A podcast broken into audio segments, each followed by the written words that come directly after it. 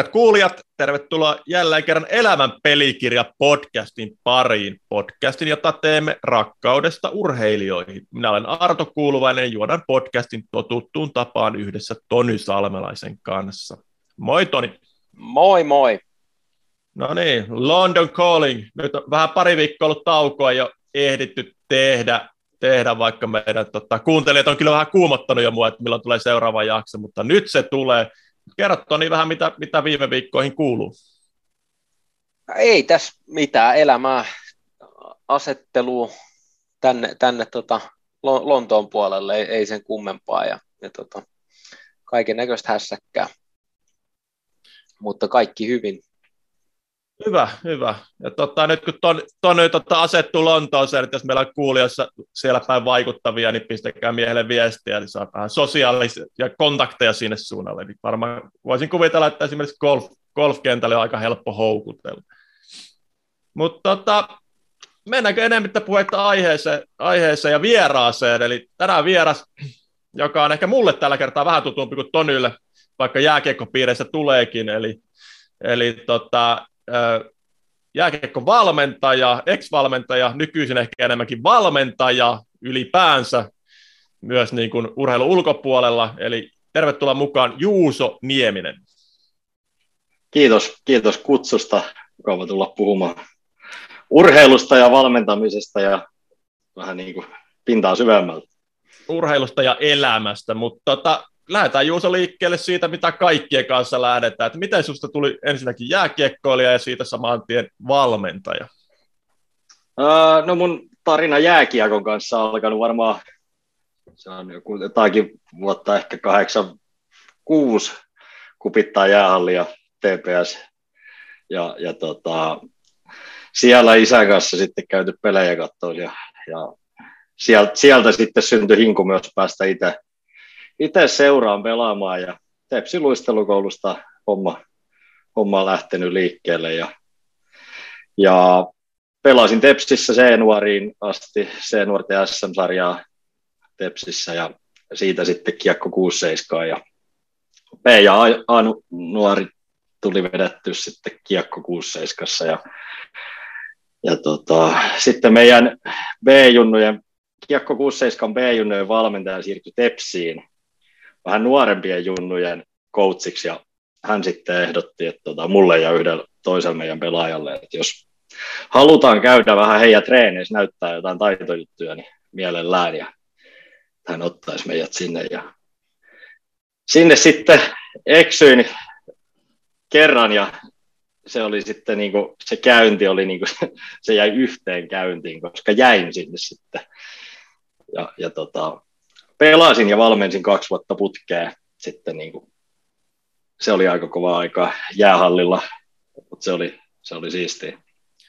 Okay. Tässä on niin kuin tiivistettynä toi mun Tätä, tätä vielä vähän, vähän kiinni suomaan peli, peliuraa, kuitenkin se Junnu ja SM tuossa kattelen, niin tota, minkälainen jengi teillä oli, oli siinä? No meidän niin 82 ikäluokka Turussa nyt oli sellainen, että ei, ei, me, meitä ei niin ihan ammattilaisiksi pelaajia ei, ei tullut. Seikola Markus oli, oli meillä tota, varmaan meidän ikäluokasta ykkönen, ja hänkin tuli Laitilasta. Ja, ja tota, Oliko Jokila mut, Janne, tuliko? No Jokila Janne oli toinen. Et Janne ei ihan preikannut sit läpi kuitenkaan, Et oli niinku koko ajan siinä meidän ikäluokan ihan kärki, kärki jät, jätkiä. Pelas, Janne taisi pelata Jenkeissä sitten ammattilaisena hetken aikaa. En nyt muista ihan tarkkaan. Joo, oli. Joo.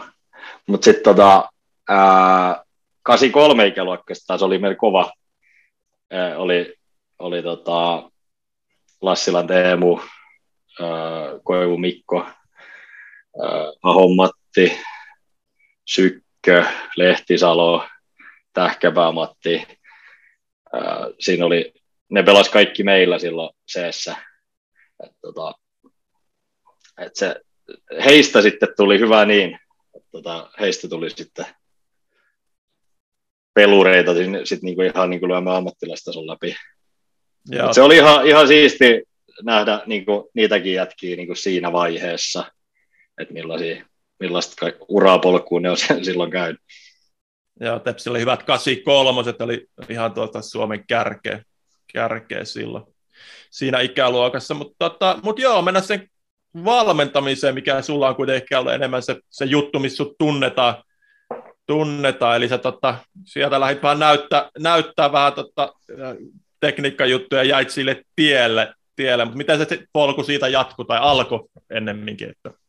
No se oli jännä siis, niin kuin, että minä näyttämään tekniikkaa jollekin, siis kenelle ei niin kuin minkäännäköistä taitoa oikein ollut, mutta mut se oli ehkä niin kuin hedel, hedelmällinen niin kuin lähtökohta, koska se kausi, minkä mä aloitin silloin apukoutsina, niin mä sain tehtävä, että Juuso, luisteluvalmennus on sun juttu, sit sä vastaat siitä.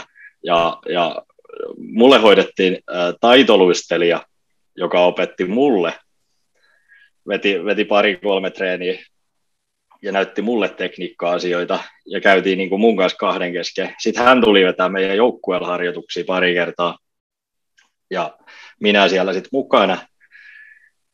Ja sen jälkeen mut laitettiin uiskentelemaan itse siihen luisteluveteen, että mun piti itse ottaa selvää ja kehittää sitä mun omaa, omaa tietämystä ja taitoa niin kuin liittyen siihen luisteluun. Ja jännä juttu, mutta sitten kun pelasin vielä samaan aikaan, niin ja mä oon sanonut, että mä opin luistelemaan vasta ajunnus silloin, kun mä aloin valmentaa. Silloin mä opin luistelemaan.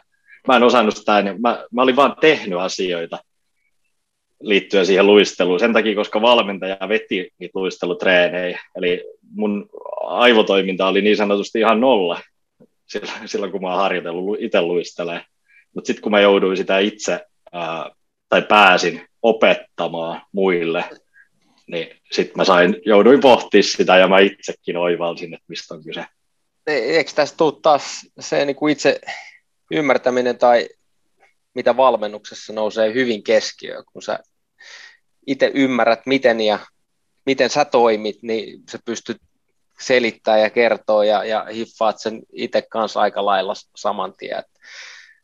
Tämä on hyvä esimerkki tämä luistelu, kun itsellä se on ollut aika keskiössä omalla uralla tai muuta, mutta kukaan ei ole ajatellut sitä, että kuinka paljon niin kuin valmennuksellisesti, kuinka paljon sitä olisi voitu kehittää tai muuta, paitsi itse sitten hiffas. Et, ja tota, yhtä lailla, että ammattilaisena vasta rupesi itse itseään opettaa niin kuin luistelee oikeasti paremmin.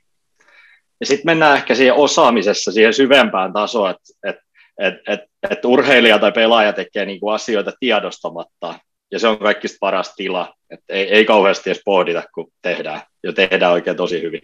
Mutta sitten kun mennään osaamisessa vielä syvemmälle tasolle, niin opettele sanottaa se, mitä teet.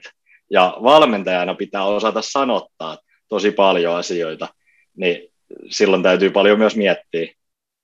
Ja tästä tulee ehkä parhaiten niin kuin esimerkkinä, että, että sano jollekin, joka on vetänyt hyvän driving golfissa, että mitä sä teit, niin ei, varma, ei varmaan pysty toistamaan sitä. Tota, ää, kyllähän se reaktiivinen on niin urheilussa se niin kuin tila, että kun se on sisäistetty sinne juuria myöten, niin on se paras mahdollinen. Kyllä. Kyllä, mutta mitä Juuso sitten ymmärtääkseni aika pitkän polun kuitenkin kävit läpi ennen kuin tavallaan pääsit ammattilaiseksi valmentajana, päätoimiseksi valmentajaksi tai muuta, niin minkälainen polku oli? Joo, siinä oli, oli kaksi vuotta sitten tosiaan, kun pelasin ja valmensin samaan aikaan, ja sitten sit totesin, että ää, tuli semmoinen niin reaali, realismi siihen omaan pelaajauraan, että oli niitä haaveja ollut kuitenkin, että musta tulee ammattilainen ja musta tulee sitä ja mä haluan, haluan tonne ja tänne, niin sitten alkoi huomaa, että ei hitto, että mä oon liian laiska tää. Siis ei mun, ei mun luonteella niin tehdä tota harjoittelua ja sitä, sitä kaikkea niin raakaa työtä kropan kanssa ja sit, sitä kaikkea. Et ei, ei musta välttämättä ole siihen. Ja että valmentaminen on itse asiassa semmoinen, mikä mua kiinnostaa tässä tosi paljon. Ja, ja sitten sit, tein niin valinnan, sitten pelihommat jää, valmentaminen, siihen mä lähden ja, ja, ja tota, menin armeijaan, sitten se kausi oli välivuosi valmentamisesta, mutta tota, silloin mun vanhemmat valmentajakollegat sitten taas sanoi, että nyt kun sä menet sinne armeijaan, niin käyt johtajakoulutuksen. Ja sitten itse sillä asenteella, että en todellakaan, että puoli vuotta ja äkkiä pois.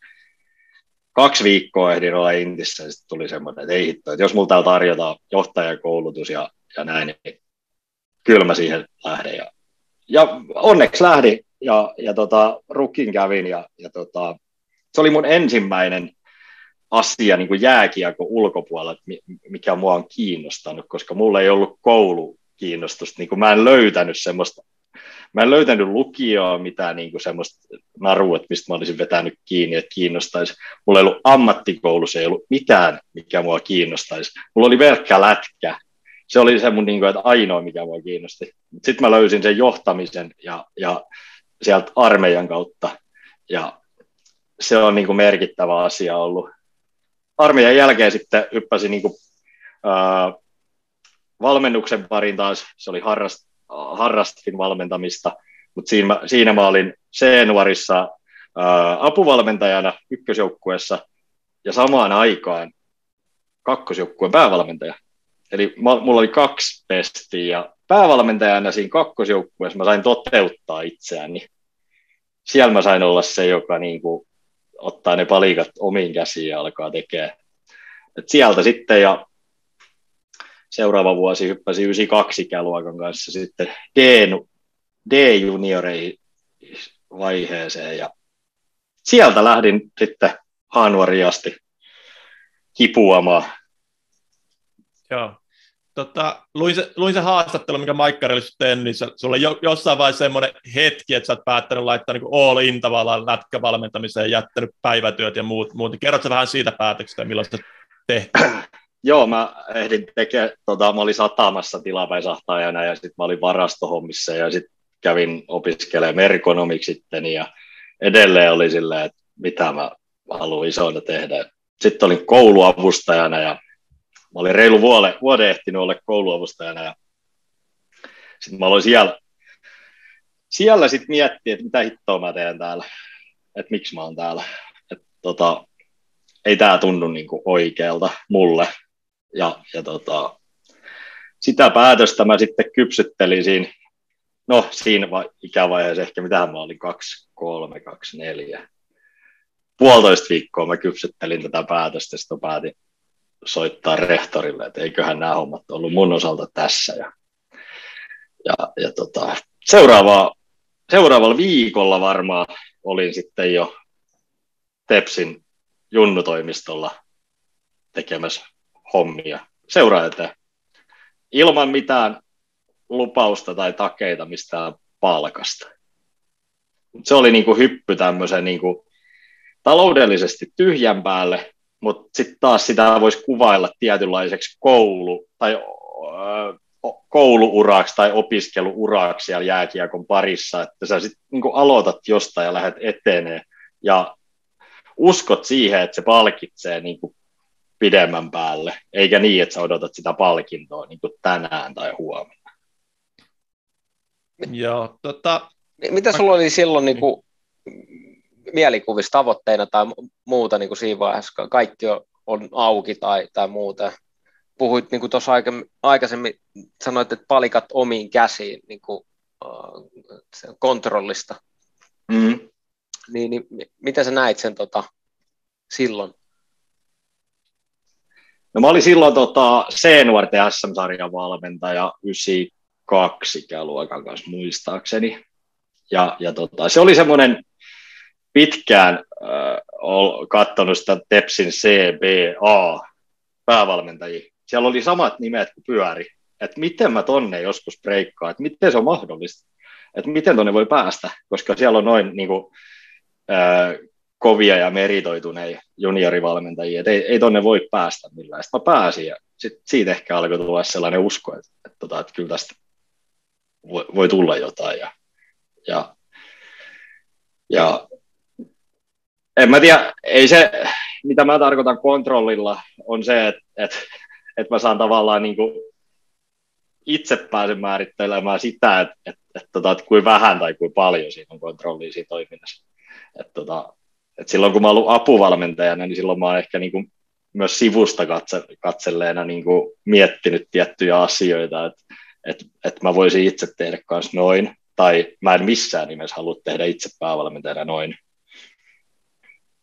Sa- saa viimeisen äh, sa- sanan ja, ja, ja pääsee päättämään, että et mitä tai miten tehdään ja, ja mu- muuta. Mä muista, kun itse hyppäsin amatöörivalmentajaksi tai muuta, niin se oli, mikä siinä kiehto yhtä lailla niin kuin kaikista eniten oikeastaan se, että pääsee vaikuttamaan tai, tai saa sen niin kuin viimeisen sitten päätäntä, päätäntä itselleen. Ja vaikka olikin vähän erilaista amatöörin kanssa. 30 pinnaa kiinnosti, 30 pinnaa vähän vähemmän ja sitten oli kaikkea siltä väliltä. Tota, oli siellä onneksi muutamia ihan, ketä halusi urheillakin.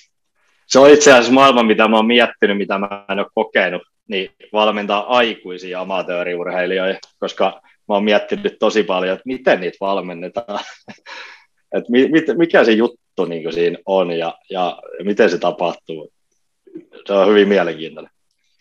Joo, sanotaan. Mä oon valmentanut tässä aikuisia amatöörejä, niin, tai mä en ole kyllä valmentanut junioreita, että, mutta tota, se on kyllä aika, mitä, mitä sä voit vaatia, vaatia sit niinku työpäivän jälkeen harrastuksena, ja, ja mi, mihin sä, sä voit antaa palautetta ja muuta, niin tota, on vähän kantapään kautta opetellut. Niin. No sen verran kunnianhimoa itseltä löytyy niin kuin aina mihin tahansa hyppää, niin huomasin, että ei, ei missään nimessä ole semmoinen juttu, missä haluaa pidempään olla, mutta tota, hyvää oppiahan siitä sai niin kuin tosi paljon ja, ja, ja nopeasti nimenomaan tästä käsittelystä et, et, ja, ja miten lähtee vaatii niin kuin tiettyjä henkilöitä, koska se on niin kuin harra, harrastus vaan, mutta, mutta kuitenkin kaikilla tuntuu olevan niin kuin sama päämäärä ja halu, halu menestyä siinäkin. Uskoisin, että siinä varmaan painottuu hyvin paljon se, että miten saat se ryhmä yhteen ja heidät, heidät tota, vaatimaan toisiltaan ja luomaan sen yhteisen yhteisen tota, punaisen langan siihen. Mikä on kaikessa joukkueurheilussa, mutta varmaan eri tuossa. Tällainen kollektiivinen johtajuus, mitä puhutaan. Mutta mm. mennään takaisin Juusa uraa. Tämä meni, tästä jos katselee Elite Prospectissa sun, tota, niin tämähän menee niin kuin aika oppikirjamaisesti tiettyyn pisteeseen asti, että sä oot eka niin Tepsin C, sitten Tepsin B, sitten Tepsin A ja sitten sit, sit liitolle.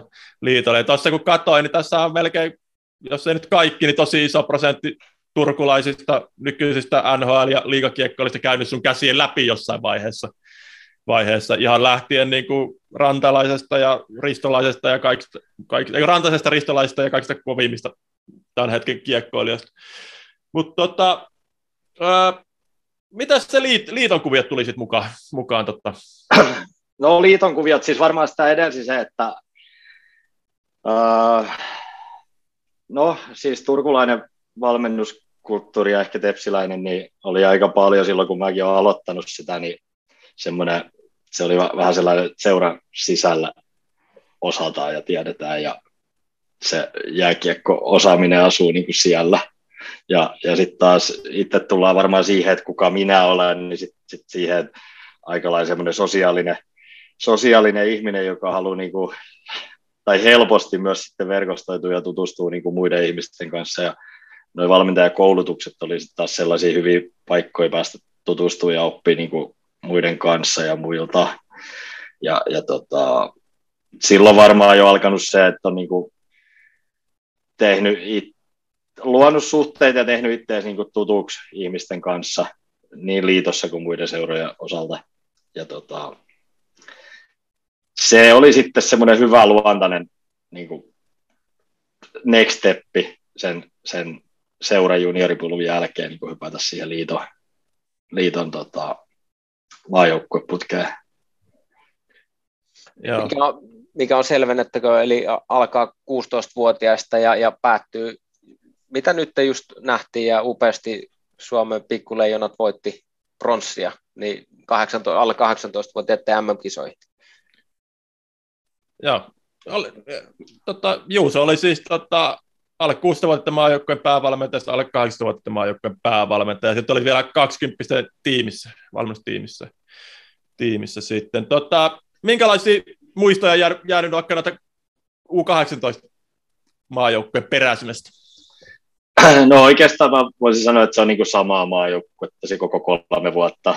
Että tota, et saman ikäluokan kanssa tehdään hommia ja meillä oli tosi iso rinki, mitä pyöritettiin osittain se tuli vähän väkisin pakosta, koska, koska meillä oli tosi hyvä ikäluokka ja, ja meillä oli jatkuvasti varmaan siinä U17, U18 vaiheessa oli varmaan viisi tai enemmän pelaajia vanhemman ikäluokan kanssa pelaamassa, Ni, niin, tota, niin se sitten taas pakotti meitä vähän leventää sitä meidän rosteria taas siellä meidän joukkueessa ja, ja pidettiin aika vahvasti siis sellainen äh, ajatus siinä, että siinä oli siis sillä vaikka nuorista pojista on kyse, niin, niin sellainen tietynlainen roolitus.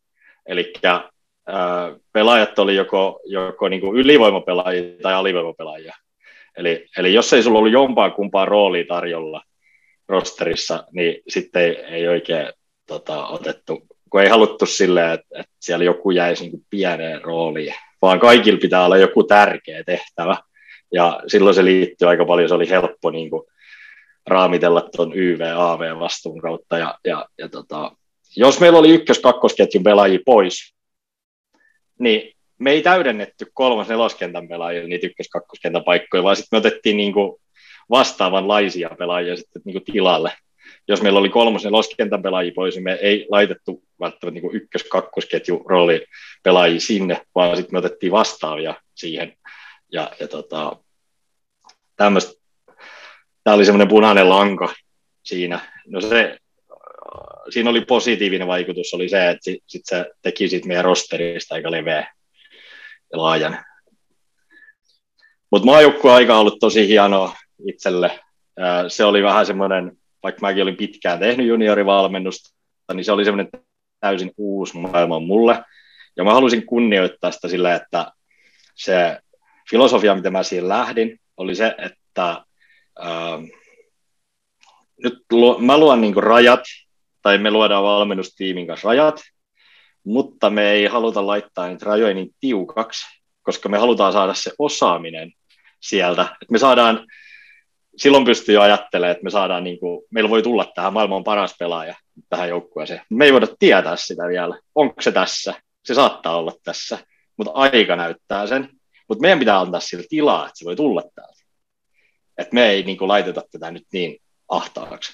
Ja, ja tota, se oli siistiä ja vähän rohkeatakin lähteä niin kuin 15-vuotiaista pojista ajattelemaan silleen, niin kuin puhumaan niille, että hei, että te olette nyt niin kuin hyviä jätkiä ja näin ja näin ja näin, ja, ja nyt te alatte saamaan vastuuta myös tässä näin.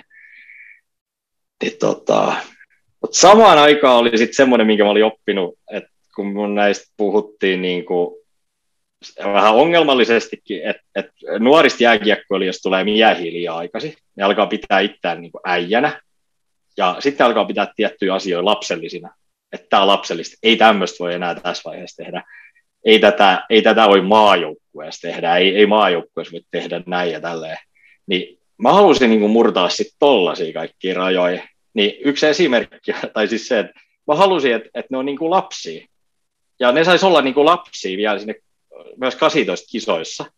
Ja, ja, tota, ja me näytetään niin koko muulle Suomen jääkiekkoväelle, että, että nämä on lapsia ja me ollaan niin lapsellisia. Ja, ja tota, niin me leikittiin esimerkiksi kolme vuotta. Siis meidän joka tapahtuma sisälsi leikkejä, meidän paljon kaikki alkulämmittely oli leikkejä, meidän ryhmäytymiset oli paljon kaikenlaisia leikkejä, ja, ja tota, se henki säilyi siinä kukaan ei sanonut mistään asiasta kolme vuotta, että tämä on lapsellista. M- millaisia leikkejä tota, te teitte tai leikitte tai käytitte? No siis maajoukkuetoiminnan mun mielestä tärkein, no mä, mä, oon, mä oon ilmapiirivalmentaja. Se on mun niin kuin, mä pidän itseäni ilmapiirivalmentajana. Ja, ja tota, ää, siinä mahdollistetaan se, että kaikki saisi olla oma itsensä ja se ryhmä lähtisi niin kuin liekkeihin niin, niin tota, mä sanoin, että ryhmäytyminen, ryhmäyttäminen on maajoukkueen valmentajan tärkein tehtävä maajoukkuetapahtumassa. Jos se kestää viikon, se meidän yhteinen aika, niin ensimmäinen päivä on tärkein koko turnauksessa silloin, kun me kokoonnutaan. Kuinka nopeasti me saadaan se ryhmäytyminen, niin kuin, ää, kuinka laadukkaasti me saadaan se tehtyä ja kuinka nopeasti. Ja sitten, että se ryhmäytyminen se ei jää siihen ensimmäiseen päivään, vaan se jatkuu läpi viikon päivittäin, että me syvennetään sitä. No, me käytettiin siis tähän ryhmä, ryhmäyttämiseen, me käytettiin paljon niin kuin, ää, tätä näiden nuorten pelaajien aikakautta niin kuin hypättiin siihen, jolloin meillä oli siellä aika vahvasti, meillä oli ää, some, puhelimet, kamera, videokuva, tällaisia näin, ja erilaisia tehtäviä esimerkiksi tuonne, ollaan jossain Bratislavassa, niin sitten niillä annetaan kaupungin, laitetaan ne pienryhmiin ja laitetaan ne kaupungilla tekemään jotain tehtäviä, missä ne joutuu heittäytymään ja kuvaavat ja käyttävät sitä niin kuin nykyaikaa, teknologiaa siihen, ja sitten kerätään yhteen niitä juttuja ja, ja sitten tota, esitetään ne muille. Mutta sitten oli myöskin nämä ihan perinteiset pihaleikit. Ollaan menty kirkorottaa Porin keskustassa jossain puistossa joku pelipäivä aamu. Eli ei ollutkaan se perus 15 minuutin kävely, vaan käytettiinkin se johonkin tällaiseen juokset jonnekin puun taakse piiloon ja odotat siellä, ettei sua vaan löydetä. Ja, niin, tämmöisiä. Ja valmentajakin on osallistunut niihin. Totta. M- m- mulla niin. tulee mieleen Arto Sieppi ja, ja meidän juniorivuosissa Arto saattoi huutaa yhtäkkiä aina ihan missä tilanteessa tahansa, jopa jäällä, että piiloon ja sitten kaikki, kaikki meni ja lähti tota, siitä hetkestä piiloon tai, tai saattoi tulla jotain niin kuin, vaihtakaa housut ja, ja sitten ne, ketä viimeisenä pysty vaihtaa housut, niin, niin joutui punnertaa tai juoksee mäkeä tai mitä tahansa ja oli hyvin paljon tämmöisiä leikkejä, äärimmäisen toimivia kyllä. Nyt kun sanoit, niin tuli itselläkin muistoja mieleen. Terveisiä Sipille. Miten, miten Juuso, kun sä oot vähän eri tavalla tehnyt juttuja ja me nyt tiedetään, että lätkämaailma on hieman konservatiivinen tässä, niin joudutko miten paljon perustelemaan niitä jotenkin, niin kuin, ei ehkä joukkueelle, mutta muuten, muuten niin kuin liitos tai, tai ylipäänsä? Uh, no mun siis lähin esimies oli Lammiaho Jukka, joka sisäheittovalmentajana silloin. Ja Jukka oli läheltä seuraa sen 16-vuotiaiden kauden. Ja Jukka pääsi hyvin nopeasti kiinni tähän, niin Jukka antoi sen jälkeen mulle sen tavallaan sen turva ja suoja ja luvan niin tehdä tota. Et se kaikki vasta, mahdollinen vastarinta, mistä mä en edes kaikkea tiedä, niin se on tavallaan niin kuin Jukka ottanut se, jarruttanut sen ja ollut kilpenä siinä. Et mä oon saanut hyvin rauhassa tehdä sitä. Ehkä sitten tota, meidän ajatusmaailmat sitten taas Urama Ralle oli silloin niin kuin taas huippuurheilujohtaja. Se oli meillä molemmilta tosi antoista aikaa ja näin niin kuin jälkeenpäin, niin se, mä opin ihan hirveästi Ralelta. Mutta mä uskon, että Rale oppi myös multa, koska siinä oli just tällaisia, että tota, ää, välttämättä nämä kaikki leikkijutut ja muuta ei ehkä Ralella niin ensi kuulemalta välttämättä ole kuulostanut niin hyvältä, mutta, tota, mutta, mutta lopputuloksena sitten kyllä varmasti niin hänkin on saanut siitä projektista jotain. Uh, ketäs poiki, ketäs sieltä on tullut sen myllyn läpi? Ketäs sulla oli valmennettavana? Uh, no maajoukkueessa 99 ikäluokkaa, siitä on eniten NHL-varauksia Suomessa. Ja siinä oli tota, no nyt niitä on niin paljon, siis Jokkiharju, Vaakanainen, Heiskanen, Tolvanen, Heponiemi, Nyyman, Ikonen, Moilanen. Joo. Siinä on niin... Kyllä, joo. Siis, tulee, Miro pelasi silloin maagisen upeat kisat. Ja, ja, ja siis tähän hopeita voititte, tota, mikä päättyi sitten aika makeeseen kruunuun, tämä, matka, minkä kävimme läpi. Siinä oli sellainen, meillä oli haaste kisoissa oli se, että tota, meidän tosi moni pelaaja oli Kanadassa tai äh, Kanadan junnuliikoissa ja sitten pärjäsi siellä playoffeissa. Niin oli sillä, että me ei saatu kaikki. Sitten oli äh, Vaakanainen, Heiskanen oli liigan playoffeissa. Ja, ja tota, niin me oltiin 18 kisoissa sellaisessa tilanteessa vähän niin kuin miestä kisat, että, että odotetaan NRistä pelaajia. Ja, ja tota, silloin me tehtiin vähän niin kuin junnukisoihin semmoinen rohkea temppu, että me ei leimattu kaikkia passeja silloin, kun ne piti leimata. Me lähdettiin ekaan peliin niin kuin vajaalla. Ja silloin me käytiin ihan niin kuin, ää, me käytiin Uraman kanssa siitä aikamoinen vääntö itse asiassa silloin leimaamispäivänä. Että tota, et tuli vähän niin kuin sitä, että että et pitäisi leimata kaikki, että nuoria poikia ja pitää antaa turva niille. Mutta sitten me haluttiin tehdä jotenkin rohkea ratkaisu ja sitten kun me aistittiin sitä joukkuetta myöskin, että kyllä me haluttaisiin olla rohkeita ja, ja tota, pelata pikkusen uhkapeliä. Ja me käytiin se, siis me puhuttiin sitä pe- pelaajien kanssa läpi ja ne, joiden passi ei leimattu, niin meidän kaikki pelaajat oli koko ajan tietoisia siitä, missä mennään, kenen, ketä odotetaan, kenen paikka, jos joku tulee, niin kenelle se tarkoittaa sitten, että täytyy lähteä himaa. Et yritettiin olla siinä asiassa sitten tosi avoimia. Miten se meni näin jäl- jälkeenpäin, niin miten sä koet, että, että se onnistui? No se onnistui mun mielestä tosi hyvin. Tota, me panostettiin myös siihen, että kun niitä pelaajia tuli kesken kisoja, sieltä tuli Räsäsen Emeli, äh, Linus Nyman, ne tuli niinku varmaan, ne tuli samaan aikaan. Sitten tuli Vaakanainen ja sitten tuli Heiskanen. Niin meillä oli tämmöinen, tota, ne ei vaan tullut niinku joukkueeseen, vaan ne tuli tämmöisen roastin kautta aina, eli tämä ryhmäytymisteema taas. Ni, niin joukkue roustasi ne niinku sisään.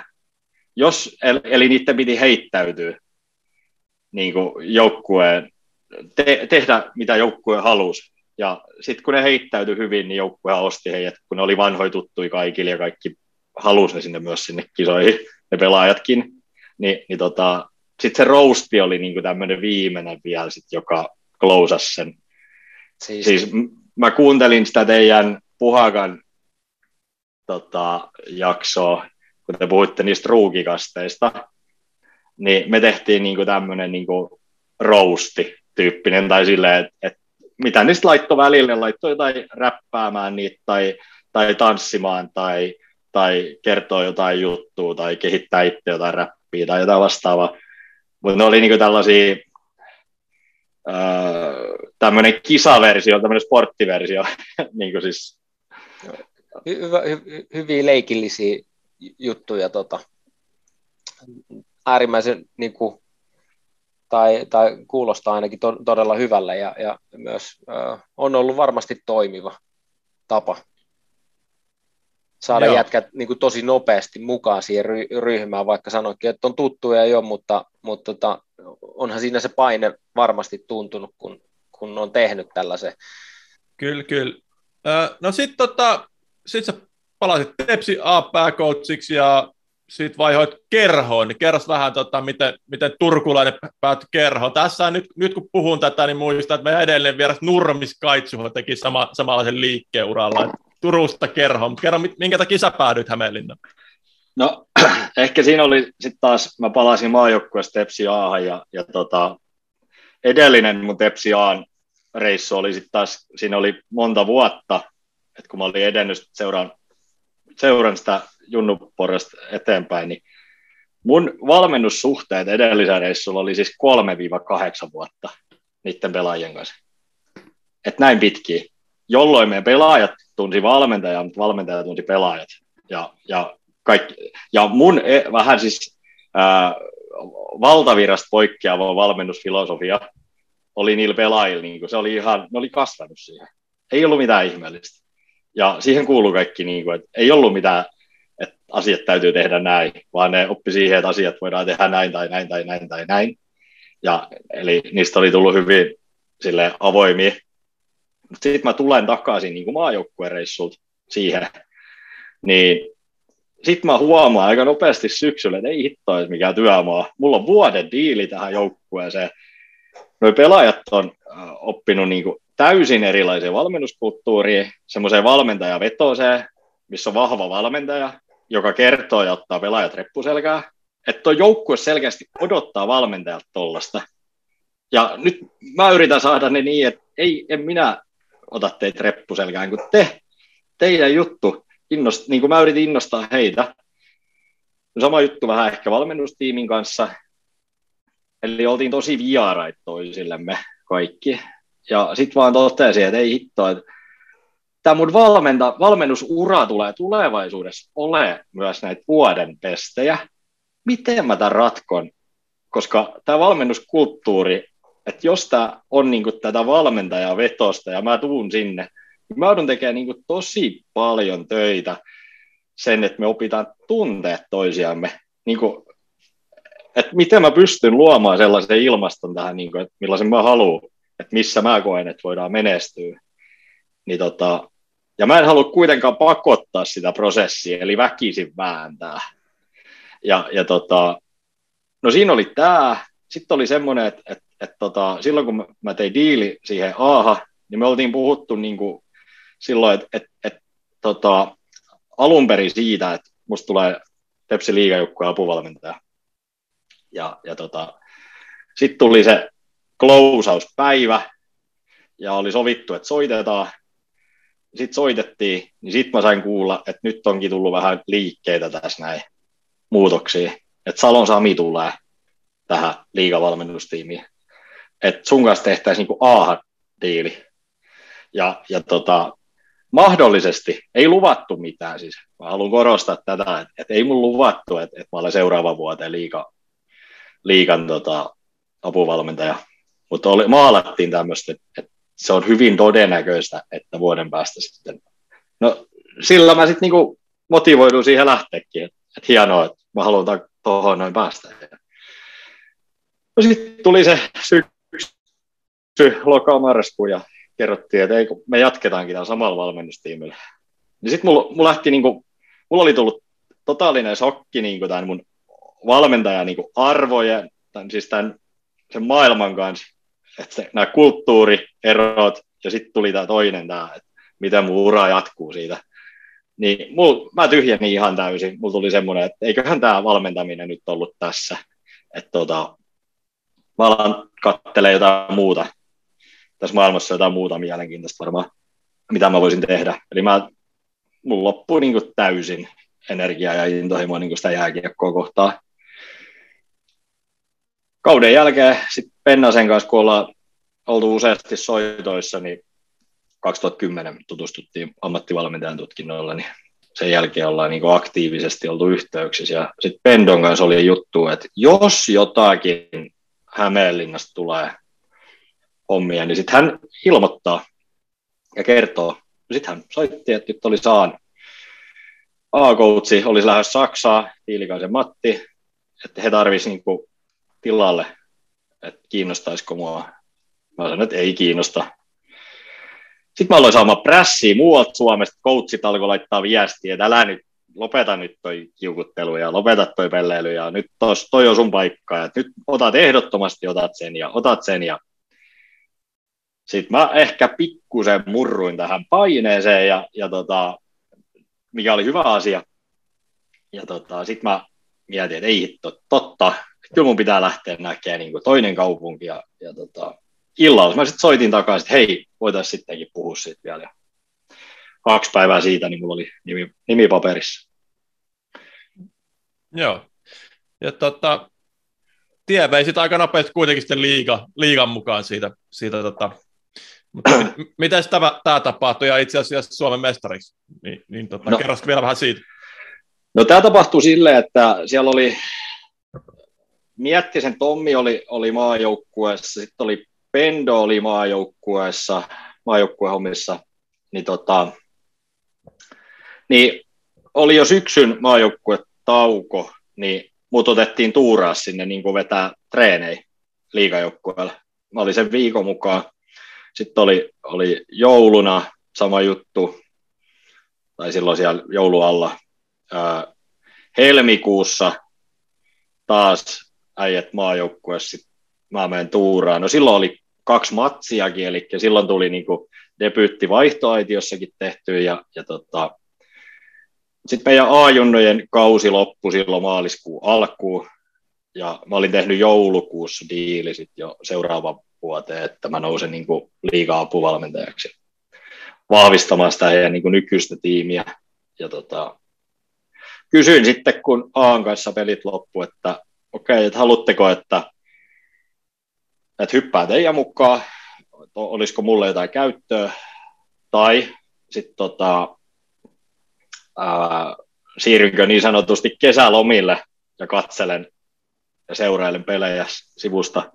no sitten sain päättää itse, että mitä teen. Ja sitten, ilman muuta, että liigan playoffit oli just alkamassa, että tota, ilman muuta haluan tulla messiin jo heti. Ja, ja tota, se oli hieno kaksi kuukautinen tai mitä sitten kestää puolitoista kuukautta, niin se playoff-matka, kun oli ollut siinä jo kuitenkin vähän siinä joukkueessa kiinni sitten jo niin kuin aiemmin kaudella. Se oli merkittävä sitten taas se, että, mis, että miksi mä oon nyt tässä, niin mä en olisi varmaa ilman sitä kokemusta, mä en olisi tässä. Joo, kerro nyt, miksi olet tässä, vai haluatko Toni vielä kysyä, kysyä ei, jotain? Ei, si- siihen mä olin kanssa hyppäämässä, että, mit, miten se kokemus sitten ajo tähän tilanteeseen. No se oli se, se, tota, se, se mestaruus ja se voittaminen, se oli niinku siis semmoinen käänteen tekevä. Uh, itellä siis, siis nämä junnujoukkueet, mitä on valmentanut, niin siellä on niinku kasa hopea ja pronssimitaleja, mutta ei ollut, ei ollut voittoa tullut. Niin tota, oli silleen, että kyllä mä se niinku voittamisen haluan päästä kokemaan. Ja toi oli sitten jotain ihan uskomatonta, että pääsi sen niinku liigamestaruuden kokemaan. Ja, ja, mutta sen jälkeen tuli semmoinen hirveän tyhjä olo, alkoi tulla semmoinen, että onko tämä niinku, mä mietin ja katselin sitä kultamitalia, että onko tämä se sellainen niin kuin asia, että mä tämän takia niin kuin olisin valmis niin kuin, myymään ne mun omat arvot suhteessa tähän niin kuin lajikulttuuriin, mitä tämä lajikulttuuri ja tämä tämänhetkinen tila, niin kuin mitä se pyytää ja vaatii, että mä voisin siellä niin kuin menestyä ja mä olisin niin kuin haluttu ja kiinnostava coachi. Sitten mä ajattelin, että mä, tämä ei ehkä ole nyt. Niin se laittoi mut niin kuin miettiä, että, että, että onko tämä sen arvosta tässä ja tänään. Ehkä se voi jatkossa olla, mutta ei ollut silloin. Ja se, se semmoinen kokemus, harvempi sitä varmaan tuskin sillä myöntää ja sanoa, että ei se voittaminen ollutkaan ehkä. Oli siistiä, mutta ei se ole ehkä se maailman siistejä asia. Mutta, niin siinähän tota, yhtä, yhtä lailla kuin urheilijan ura loppuu tai, tai tai muuta saattaa tulla tyhjiö. Yhtä lailla niin kuin voittamisesta huomataan, kun päästään niin kuin mitä ylemmäs päästään tai muuta, tai missä muussa tahansa, ää, kun saavuttaa jotain, saadaan auto tai, tai se talo tai se työpaikka, minkä on halunnut, että et mitä sitten? Mitä sitten kun on siinä, niin tuleekin, että ää, mistä se tyhjö tulee, kun on ulkopuolisia asioita. Ää, niin kuin on itselle hyvin tuttua. Näin, ja, ja siitähän se itse tutkiskelu ei matka niin kuin minään hyvin syvällisesti alkaakin, kun mikä tämän tarkoitus oikein olikaan tässä. Tämä tuli siinä MTV-haastattelussa kanssa. Jos joku ei ole lukenut, niin käykää ehdottomasti lukea. Siinä aukasit hyviä juttuja ja sanoit, että, että tota, puhuit näistä kulttuureista tai muuta, niin miten se on otettu vastaan?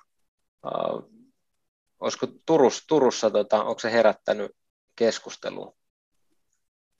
No mä en, en osaa sanoa kyllä tuohon, että et, tota, harvempi siitä niin kuin mulle tulee puhumaan, että enemmän tämä varmaan sitten ihmiset puhuu jossain muualla, pohtivat tätä, että harvempi tätä mun, mun kanssa pohtii, mutta kyllä se oikeastaan kenen kanssa tästä asiasta pääsee keskustelemaan, eikä tätä kiinnostaa, niin kyllä myös ymmärtää. Ja, ja tota, uskon, että, että siinä on kuitenkin ehkä taas se, että se liekki, sitä, se perustekeminen ja se arki, niin sehän on se juttu. Ja mulla oli se liekki päässä niin kuin sitä kohtaa himmeneen ja tavallaan se, se kulttuuri oli, oli niin kuin minä, mun ja tämän, tämän lajikulttuurin suhde täällä, niin se, se ei niin kuin tietyllä tavalla toiminut, jolloin se, se oli varmaan se niin kuin syvempi selitys sille, että miksi myöskään se, se, niin kuin se, se voittaminen alkoi kyseenalaistaa sitä, sitä, sitä haluanko tätä jatkossa. Ympäripyöreitä päiviä ja, ja, ja tota, aika tiukkaa niin kuin intohimo ammatti ihan täysin. Ja, ja tota, äh, kovaa hommaa. Mä uskon ihan varmasti, en, en tiedä viekö polku vielä uudelleen, mutta sulla on huomattavasti enemmän annettavaa niin kuin kaikkien näiden kokemusten jälkeen. Ja, ja tota, ää, varmasti kiekkomaailma niin saisi sais paljon, jos ää, joku paikka tai, tai jossain vaiheessa sille mahdollisesti palaat, niin uskon ainakin, että on paljon annettavaa. Toivottavasti. Sen huomaa, kun omat arvot kirkastuu itse asiassa sit niistä, äh, sitten, kun niistä uskaltautuu puhumaan ja rohke, rohkaistuu puhumaan, niin se, se myös se piiri, siis se, kenen kanssa olet tekemisissä ja kuka sulle soittaa, niin se alkaa itse asiassa aika lailla pienenee. Silloin kun, puh, silloin kun puhut kaikesta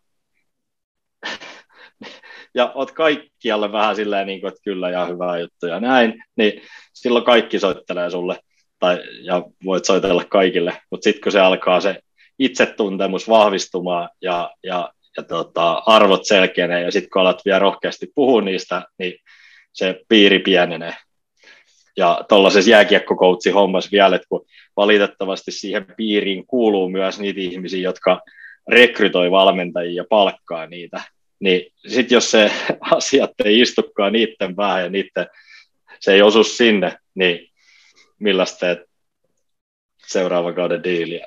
Mutta mut tota, äh, niin kuin ehkä tässäkin tuli selväksi, niin tämmöisessä arvoristiriidassa on, on mahdoton tehdä kestävällä tasolla äh, niin kuin duuni. Ehkä yksi kausi menee, mutta onhan se aika paljon itsensä kituuttamista äh, niin kuin hyvin paljon.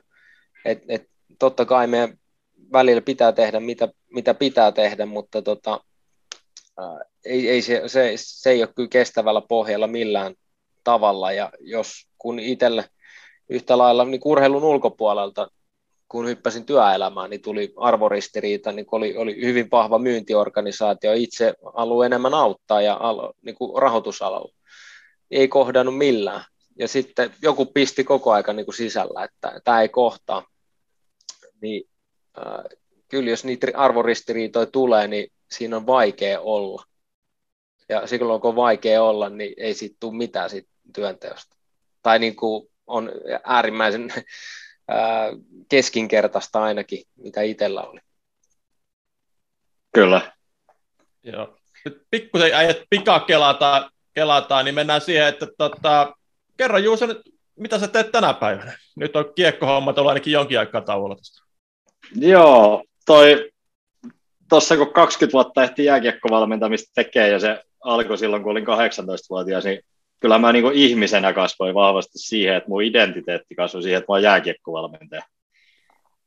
Sitten tuossa varmaan kolme vitosena alkoi niin tajua, että eihän, että kuka minä olen, siis niin kuin, kuka mä oon. Mä, niin kuin, mä oon niin jääkiekkovalmentajaksi niin kasvanut. Et, et, et, tuli semmoinen, että voiko, olisiko tässä elämässä jotain niin muutakin. Ja, ja tota, sitten tähän kun havahduin, sit mä aloin ehkä vähän kyseenalaistaa sitä niin kuin jääkiekkovalmentajan identiteettiä ja aloin niin kuin paljon pohtia sitä. Ja, ja tota, sitten se jääkiekko ää, kipinä tai se liekki himmeni ja sitten tuli tämä päätös, että mä haluan tehdä jotain muuta, mutta sen päätöksen yhteydessä mulla niin kuin valkeni, että, että mä oon kuitenkin niin kuin valmentaja sitä mä oon, ja si- siitä mä tykkään. Et mä, sen lisäksi, että mä oon Juuso ja ihminen, mutta sen lisäksi mä oon niin kuin valmentaja. Ja se tavallaan se jääkiekon jättäminen ei sinänsä ollut tyhjään päälle hyppy, vaan se oli hyppy siihen, että jatketaan niin kuin valmentajan hommia, mutta jatketaan muualla. Mun ei tarvi enää rajata sitä, että missä mä valmennan. Ja tota, en ole fyysinen fysiikkavalmentaja, en ole psyykkinen valmentaja, ää, en ole niin kuin mikään, vaan pyrin niin kuin siihen, että ihminen on kokonaisuus ja kaikki vaikuttaa kaikkeen ja pyrin olemaan niin kuin peilinä, peilinä sinne, sille mun valmentajalle ja, ja myöskin niin kuin auttamaan, että pystyisi katselemaan omaa asiaansa vähän erilaisista näkökulmista. Että mulla on yri, yrityksen omistaja, hänellä on ihan kansallinen liike, niin kuin yritysketju, ja tota, sitten mulla on esimiehiä jonkun verran, mulla on yksi golfari, mulla on yksi liikan linjatuomari, pari valmennuspäällikköä, toinen on jääkiekko seuran valmennuspäällikkö, toinen on cheerleading seuran valmennuspäällikkö. Tosi mielenkiintoista tämä valmentaminen, kun siinä ei ole tiettyä kontekstia. Toi on hyvä, hyvä. Ja mitä sä sun kanssa keskusteltu näistä aikaisemminkin, niin puhutaan näistä valmentajien valmentamisesta, mikä Suomesta puuttuu, niin toi on just sitä, mitä tavallaan ainakin valmennuspäälliköille pystyy tarjoamaan. Kyllä. Mutta mut, totta, meillä on vielä, vielä toinen teema tässä. Onko Tonilla, Tonilla vielä tähän jotain? Ei, voisi vaan todeta, että mikä on tosi tärkeää, että, että valmentajat käy kovaa kouluun ja kovassa duunissa, niin heidän tukeminen ja tämä, se voi olla varmasti aika yksinäistä toimintaa niin kuin monella tapaa, että, että saisivat enemmän tukea, mikä on, mikä on näen äärimmäisen arvokkaaksi asiaksi. Toivottavasti siihen tullaan myös seuratasolla kiinnittää enemmän huomiota tulevaisuudessa tai tästä eteenpäin. Mutta joo, nostetaan kissa pöydälle, Arto. Nostetaan. Tämä on itse asiassa teema, mistä me voidaan tehdä jos ihan omaa jaksossa. Tämä on niinku semmoinen, mitä mä vuosikymmeniä ihmetellyt. Eli junioriurheilun pimeämpi puoli.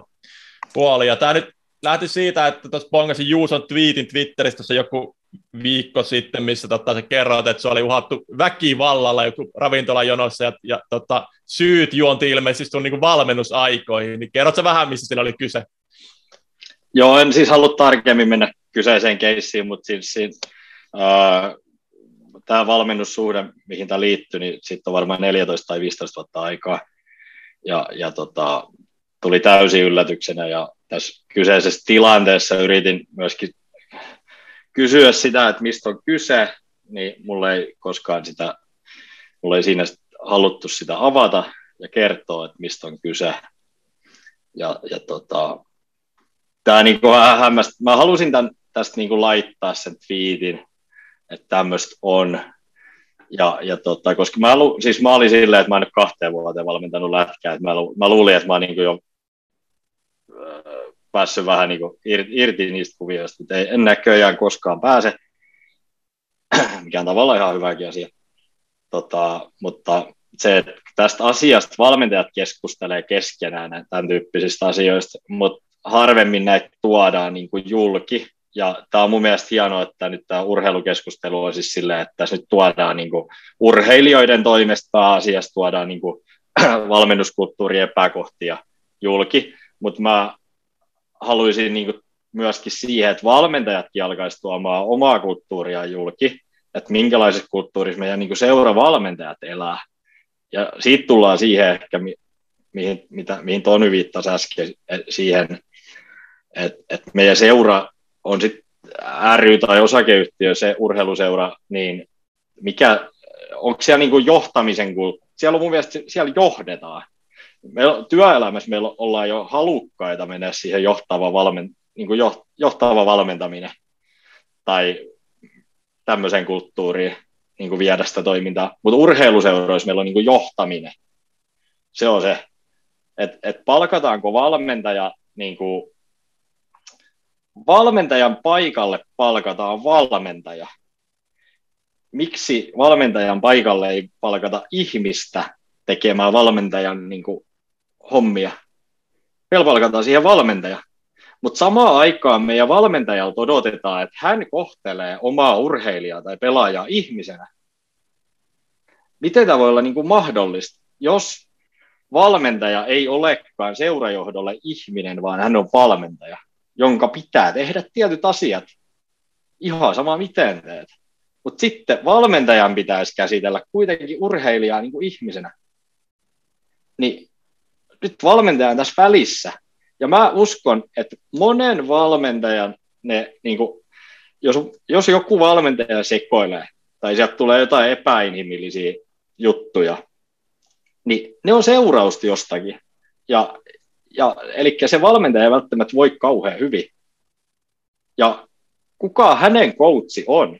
No se pitäisi löytyä sieltä seurajohdosta. Se hänen valmentaja. Miten, miten hän on suorit, niin kuin tehnyt oman työnsä niin kuin coachina. Joo, tuossa tota, mä otan muutama, siis näitä esimerkkejä olisi niin lukuisia. Mä tiedän varsin hyvin tapauksia, jossa jääkiekkovalmentaja on saanut, juniorivalmentaja on saanut varmaan sata WhatsApp-viestiä yhdeltä isältä, öisiä viestejä muista, mistä puretaan taas peli, peliajasta ja roolista ja puhutaan jostain esiteineistä. viimeisen viikon sisällä mä oon kuullut eri lajeista esimerkkejä, missä tota, mm, esimerkiksi pikkupoikien jalkapallo eka piirisarjapeli on hävitty ja vanhemmat, vanhemmat tota, pistää valmentajalle WhatsAppiin viestejä taktisesti väärin pelattu ja joku, joku poika olisi laittaa puolustamaan niin, että hän ei tule kesikentän yli kertaanko pelissä, joka varmaan tosi paljon kehittää sitä poikaa. Poika, mä kuulun, no tämä ei eikä vanhemmista, mutta tota, 13-vuotiaiden kakkosdivarin matsa pelut, että vastaja peluttaa yli-ikäisiä poikia väärällä nimellä, vanhemmat katsoo vierestä. Et, et, niin kuin, tosi paljon tämmöistä mätää tässä meidän junioriurheilussa, ja, ja, ja siis tämä on vaan, siis mulla olisi satoja esimerkkejä tästä, tästä mutta tota, Juuso tuossa vähän avasitkin niin valmentajan roolia siinä, mutta, mutta onko jotain, mitä me voidaan tehdä näille vanhemmille, kun ne ampuu ihan täysin yli, yli muuta kuin se, että me pistetään lapsi ulos seurasta, mikä, ja rangaistaan tavallaan lasta siitä, että se vanhempi sekoilee, niin to, joka mikä tuntuu tosi pahalta, pahalta. niin onko teillä tähän jotain ajatuksia? No joo, siis tota, mun mielestä siis äh, tässähän on se taas kyse vuorovaikutuksesta, ja nyt jos mä otan tähän näin, että on seurajohto, valmentajat, vanhemmat, äh, kolme eri roolia, kaikki aikuisia ihmisiä. Sitten on, kaikilla on ihan hommat ok näiden lasten ja nuorten kanssa. Ei, ka- kaikilla menee hyvin niiden Nämä kolme eri roolista toimivaa aikuistoimijaa tai ryhmää, niin näiden vuorovaikutus on äh, ehkä hyvä, ehkä, jos se luonnostaan nyt natsaa, jos se luonnostaan natsaa. Mutta tehdäänkö tämä asia eteen jotain? Ei. Äh, se, että mä sanoisin niin, että, että, että, että jos lapsille ei aseteta rajoja, niistä ei pidetä huolta, niin ne, ne käyttäytyy myös sen mukaisesti ja ne ilmaisee, ne kokee turvattomuutta ja sitten ne alkaa itse säätää ja hakea sitä turvaa jollakin tavalla. No nämä vanhemmat urheiluseurassa on ihan samanlainen. En mä lähde niin kuin, ja lähtisi niitä, niitä vanhempia syyllistää tässä niin kuin mistään. Kun vanhemmat toi, käyttäytyy luonnollisesti, mutta onko vanhemmille rajat ja turva, turvallisuus niin kuin luotu sinne seuraa? Onko se mitenkään johdettu? Ja mun mielestä sitä ei ole johdettu. Eli ne halutaan sinne seuraa, että tulkaa, ja sitten ne alkaa pyöriä siellä seuraa alusta ihan turvattomina. No sitten ne alkaa säätää. Sitten alkaa tulla kuppikunta. Aletaan puhua jostakin, kerätään joku ryhmä, ketä on vähän samaa mieltä kuin minä. Sitten alkaa kokoontua, sitten kokoontuu toinen ryhmä ja toi ja toi, ja sitten siellä on kohta niin kaiken näköistä säätöä. Ja sitten kun ihminen haluaa vaikuttaa, no jos ei silloin rajoja, eikä tehty niin niitä tapoja selväksi ja rooleja selväksi, niin sehän alkaa kokeilemaan, että mistä mä voin vaikuttaa. Voisinko mä vaikuttaa sille, että mä lähetän yöllä sen WhatsApp-viesti. Ja mä alan vaikuttaa sille, koska se on, se on sallittu täällä, ei sitä kukaan kieltä. Niin, niin sinne, sinne vaan. Ja, m- tai mitä tapoja löytyykään. Niin, mulla tuli mieleen, että, tota, että, että kun on nämä virkatoimistoilla on ajat, että, että, tai jossain firmoissa, että saat mut kiinni maanantai-keskiviikko kello 10-12. Et siinä, on, siinä on se aika. Ää, niin, niin, et pitäisikö tällaiset, joku tällainen olla, tai sitten niinku kerran joka toinen viikko on, on, on niinku se puolitoista tuntia annettu, että no sinne nyt voi tulla esittää sitten näitä asioita tai muuta. Kun tuntuu, että on lähtenyt ihan käsistä, että vaihdetaan seuroja, ää, niin kuin, että jos ei pääse YVlle, jos ei pääse AVlle, no niin mä lähden menee. Mm. niin kuin hyvin nopea, nopeasti tota, uh, että tota, urheilijat tai nuoret vaihtaa seuroja. Ja uskon, että, että paljon sitä vaikutusta tulee vanhemmilta. Nyt mä sanon uskon, koska mä, mä, en, mä en tiedä, mutta kyllähän niin kuin, siellä on paljon uh, misinformation, uh, koska se vaikutus vanhemmilta on tosi suuri. Ja, ja tähän pitäisi saada varmaan jonkun, jonkunnäköiset rakenteet, mistä puhut, tai niin kuin lähteä tätäkin valmentaa, koska tällä hetkellä se on aika villilänsi, miltä se kuulostaa. Joo. Et, mä, mulla ei ole siis seuran puolelta, ei ole kokemusta tai muuta, niin nyt on vaan mitä kuulen ympäriltä. Tässä, tässä, tä, niin, niin, niin, mä niin kuin, jos mä tätä kokonaisuutta siis mietin, niin mä odottaisin seurajohdolta selkeämpää johtajuutta tähän roolituskysymykseen, että mikä on kenenkin rooli seurassa. Että se, se tota, siitä se määritettäisiin ja se viestittäisi selkeästi. Sitten vanhemmat, vanhempien se ryhmä, niin siellä pitäisi miettiä ne keinot, mikä on heidän niin kuin sen toiminnan tarkoitus. Ja se on varmasti tukea sitä lasten ja sitä joukkueen toimintaa. No sitten valmentaja. Mä en päästä tästä niin kuin valmentajia, enkä itseäänikään nyt niin kuin puhtain paperein, koska valmentajien pitää myöskin ymmärtää, että siinä on kyse myöskin, ne vanhemmat kuuluu siihen. Sitä ei voi nyt valita, että ei kuulu, kun ne kuuluu. Niin myöskin se kommunikointi niiden vanhempien kanssa, niin se nyt kuuluu tähän junioriurheiluun. Ei sitä voi lähteä pakoon. Mutta mä ymmärrän valmentajia, ymmärrän itseänikin, että miksi mä oon halunnut ehkä joskus sitä paeta, on se, että kun mä oon kuvannut ja verrannut sitä, että jos se seuraa jota koppia niistä vanhemmista eikä johda sitä, eikä siinä ole mitään prosessia, niin ne on niin kuin villieläimiä häkissä, ne vanhemmat. Ja sit sun pitäisi niin kuin valmentajana mennä sinne niiden kanssa sinne häkkiin keskustelemaan. Eihän siellä tuu mitään keskustelua, kun sut syödään. Ei sinne mene mielellään, koska siellä tulee vaan kolhuja. Mutta jos se olisikin äh, tämmöinen sivistynyt johdettu ryhmä, niin sinnehän voisi mennä myös sitten niin turvallisin mielin myöskin keskustelemaan ja kohdata ne. Että kyllä tässä on niin kaikilla mun mielestä semmoinen peiliin katsomisen paikka ja eniten ehkä seurajohto ja valmentajat. Ei, vanhemmat toimii tosi luontaisesti, mutta nyt mä odottaisin johtajuutta tässä niin seurajohtovalmentajat osastolta. Tämä on niin kuin hyvä. Sanoit tuossa aikaisemmin ja palaan ehkä vähän siihen, mikä on mun mielestä äärimmäisen tärkeä pointti niin kuin valmentajan näkökulmasta – myös valmentajalla, että siinä on turvallinen ympäristö. Yhtä lailla kuin siellä kopissa pelaajilla pitäisi olla niin kuin se turvallinen ympäristö ja uskallus olla, ää, ei pelätä virheitä tai muuta.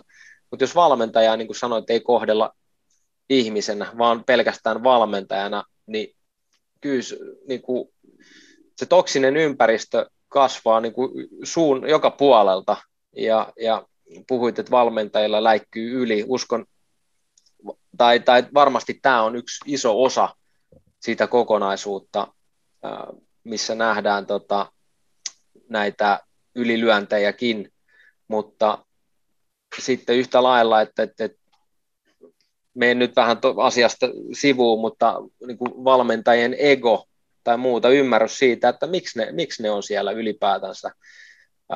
Tuossa on varmasti niin kuin puutteita aika, aika laillakin. Tosi mielenkiintoinen tota, niin kuin kokonaisuus ja, ja mitä ei ole varmastikaan huomioitu niin kuin juurikaan. Aikuisten yhteistyö seuratoiminnassa, siihen ei panosteta, siis niin kuin käytännössä, siihen ei kauheasti fokusta laitetaan resursseja. Se on kaikki menee sinne lapsiin ja nuoriin. Ja samaan aikaan tulee hirveästi vastavoimia pyörii siellä kentän tai kaukalon niin kuin ympärillä. Semmoisia taisteluja, jotka vedetään niin kuin eri suuntiin jos sinne fokusoitaisiin resursseja, laitettaisiin aikuisten toiminta itse asiassa ää, jiiri, se vuorovaikutus siellä, yhteisymmärrystä, panostettaisiin sinne paljon, se viestintä, avoimuus, läpinäkyvyys, niin mä uskon, että vaikka me jatkettaisiin tuolla samoilla panostuksilla tuonne lasten ja nuorten toimintaan, mitä tähän asti, niin se toiminta ottaisi hirvittäviä askelia niin eteenpäin koska se saisi ilmaa se toiminta. Se saisi niin paljon energiaa sieltä ympäristöstä siihen. Mä muistan sen urheilusanomat tai mikä nyt olikaan silloin aikana, Artolle sanoin, että, että kun Janne Ojanen oli tässä tietyssä valmennuspäällikkö roolissa, tai mä en muista mikä se tarkalle oli, sanoin, että hän nostaa kädet pystyyn, että nyt riittää. että et, et pitäkää tunkin. et, et, et ihan sama, että mikä se auktoriteetti niin kuin menestyksen osalta tai muuta, yksi kaikkien aikojen suomalaisia pelaajia, ja, ja silti niin kuin se äh, niin kuin tämä kaos tai, tai toksisuus niin on ollut sama. Tämä oli 2014, jos muistan Joo. oikein.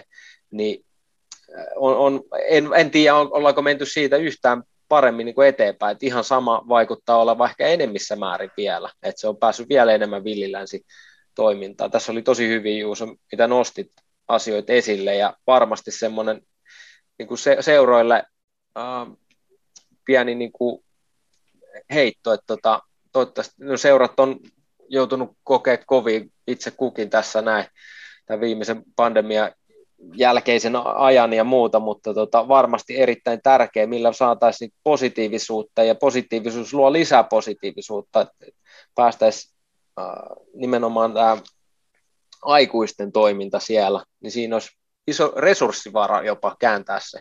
Kyllä. Niin, uh, että, niin kuin, onko Juuson kanssa joskus puhuttu, että kuka valmentaa vanhempia?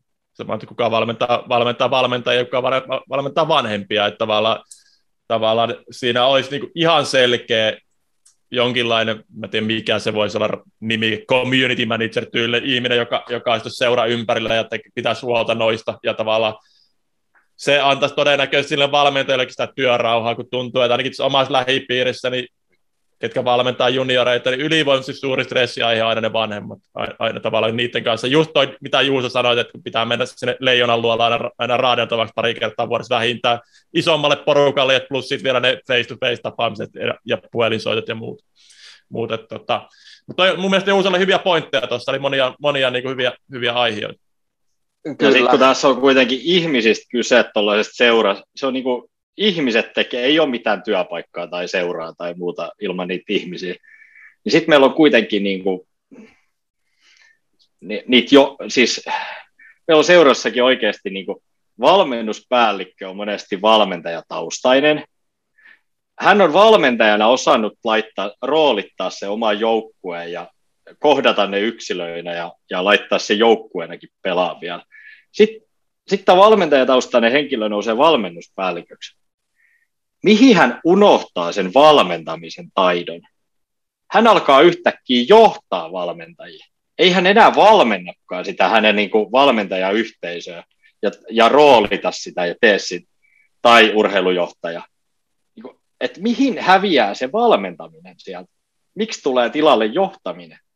No sitten mennään niin kuin se, tota, näihin toiminnanjohtajatasoihin, niin valmennetaanko siellä oikeasti, niin kuin, siellähän pitäisi valmentaa sitä yhteisöä, eikä pelkästään johtaa asioita. Hmm. Että tota, tämä valmennusosaamisen, niin kuin, sitä toi kaipaa toi urheilu niin, lisää. Tässä, tässä kyllä voi hyvin referoida Simon Sinekkiä ja hänen, hänen tota, viestiä, mitä, mitä nostaa niin kuin esille hy, hyvin voimakkaasti, että mikä näiden johtajien tai managereiden niin kuin rooli itsessään on, niin, on, niin se on välittäminen ja katsoa, että muilla on hyvä olla siinä ympärillä. Se on jatkuvaa se, että se niin kuin hyvän olon luomista tai muuta, mutta se nyt on asia sitten vielä erikseen. Äärimmäisen hyviä huomioita, pointteja. Tota. Joo, joo se on varmaan just noin, että Suomessa sellainen manageraamisen, niin kuin man, jos on leadership ja management aina puhutaan, niin se management on aina Suomessa luontaisesti ollut paljon vahvempi, ja just, just toi auttaminen varmaan on, on se, mitä se tänä päivänä niin kuin esimerkiksi asiantuntijaorganisaatiossa pitäisi olla. Mutta kello käy, niin mennäänkö viimeiseen kysymykseen?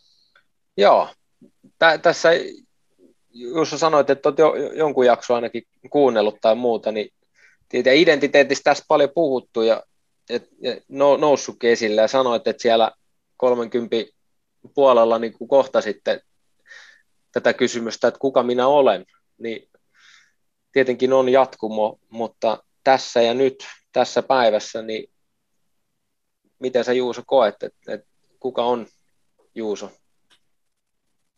Tässä taustaa on siis itselleni varmasti semmoinen, että kuka minä olen ja miten mä oon sitä päätynyt pohtimaan ja itse niin kuin pohdin sitä niin kuin hyvin säännöllisesti, niin mulla on ollut oma valmentaja 14 vuotta. Ja, ja tota, hän ei ole mitenkään liittynyt jääkiekkoon. Hän on tullut kyllä niin kuin jääkiekkoseuran mahdollistamana mulle, mutta hän on ollut siis sit taas niin kuin mulle elintärkeä apu tähän, että kuka minä olen. Ja, ja tota, kyllä mä, mä oon niin kuin ihminen, joka näkee asioissa niin kuin hyviä, niin kuin kääntää asioita aika lailla positiiviseksi ja kiinnostunut ja pohtiva ihminen.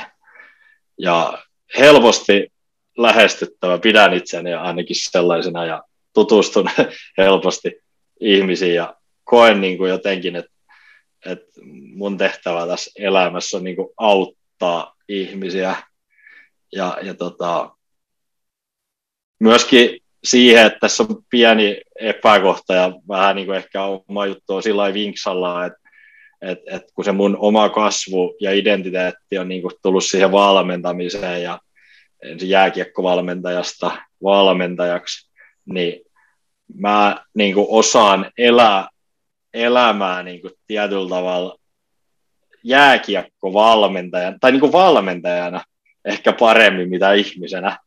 Valmentajana mä luotan siihen, että mä uskallan olla rohkea, mä luotan, että, että, että tota, tämä kääntyy hyvin, tämä sataa ennen pitkään omaa laariin, niin kuin, tästä tulee hyvä juttu, pitää jaksaa tehdä rohkeasti vain näin, uskalla tehdä näin, ei tarvitse tehdä niin kuin kaikki tekee, ja, ja tota, auta muita ja näin ja näin, niin tätä mä onnistun niin elää tosi hyvin niin valmentajana. Mutta sitten kun puhutaan niin kuin ihmisenä Juuso, niin ihmisenä Juusolla onkin niin kuin haasteita näissä samoissa asioissa. Et tota, ihmisenä Juuso on vähän niin kuin ehkä, siellä on niin kuin hyvin kaksi puolta. On niin kuin, tekee rohkeasti omalla tavallaan, mutta sitten on tietyllä tavalla jossakin asiassa tosi arka. Öö, on tosi puhelias, mutta sitten on välillä myöskin ei jaksa puhua. Ja, ja tota, on välillä tosi sosiaalinen ja helposti lähestyttävä, ja sitten taas on toisinaan hetki, kun ei ole.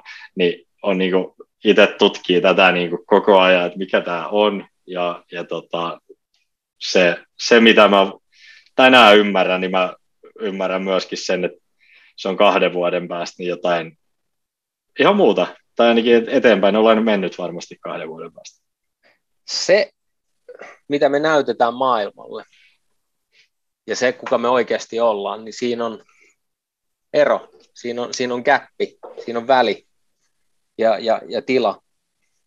Uh, ehkä me nähdään yksi päivä, kun, kun se tila pienenee ja, ja kapenee ja sitä ei ole ollenkaan, mutta on, on miljoonia asioita, mihin me identifioidaan ja, ja tunnistan itseäni tuolta ja omalta matkalta hyvin paljon yhtä lailla miten ne kuoret rakentui, missä oli turvallisempi olla, se nopein, se vahvin, se kestävin jääkiekkoilija tai muuta.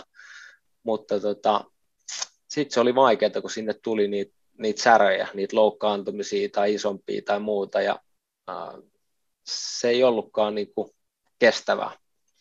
Ja, ja siitä aiheutuikin erinäköisiä haasteita itselle. Mutta tää on, sen takia tämä onkin tämä on upea matka ja upea, ehkä, no itselle upea kysymys. Sä sanoit, että, että kysyt sitä itseltä samoin. On sielun kysymys, mitä kysyn päivittäin, kuka minä olen. Ja, ja äh, on tykästynyt tähän matkaan onneksi. Onneksi niin oli jaksoja, milloin oli vähän vaikeampaa. Äh, kiitos Juuso. Äh, äärimmäisen mielenkiintoista keskustelu. Tästä olisi voinut itse asiassa jatkaa taaskin huomattavasti enemmän ja pidempään päästiin niin kuin vasta vähän tulille tässä näin, raapastiin pintaan niin sanotusti.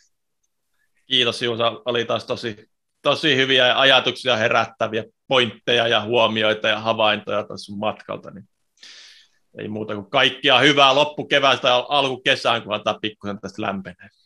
Kiitos. Kiitos, kiitos, oli kiitos. mukava vierailla. Kiitos. Moi, moi moi. moi. moi.